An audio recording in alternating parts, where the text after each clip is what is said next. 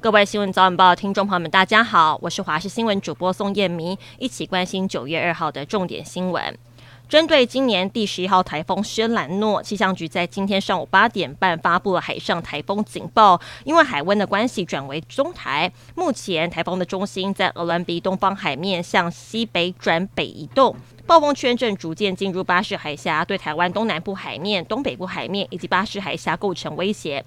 虽然说路径上稍微往东偏修正，但它只要稍微往西移动，还是有机会发布陆上台风警报。目前台湾北部跟东部其实已经受到台风外围环流影响，开始下雨了。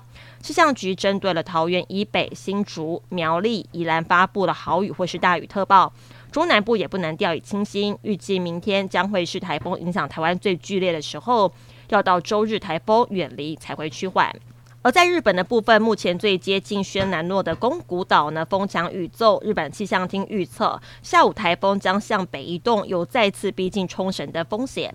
另外一方面，距离台风比较远的日本本岛也下起了局部大雨，迫使了直棒比赛取消延赛，各地淹水频传。台彩统计，从二零一四年到今年八月份，大乐透跟威力彩的头奖得主统计发现，男生的财运似乎比较旺，占了七成。星座血型不约而同都是呢，天秤座跟 O 型，长相也大多是短发浓眉樱桃小嘴，到底准不准呢？许多开出头奖的彩券行业者说自己从来没有看过头奖的得主本尊，答案只有台彩才知道。台北小巨蛋经常举办演唱会等活动，总是吸引上万人入场。不过，周边居民却屡屡抗议场馆制造出人为地震。先前小巨蛋设下阿梅条款，要求艺人加强管制，在场馆内禁止跳动。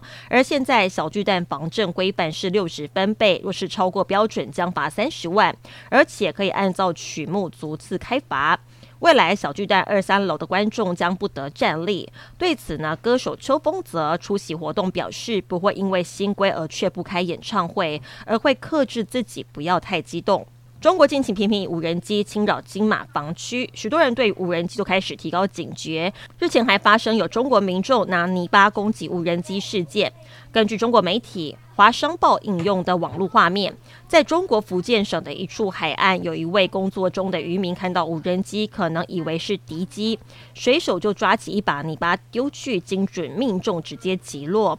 但这其实是中国官方拍摄宣传片的无人机。影片曝光之后，中国网友都说，渔民的反增收意识实在是太强了。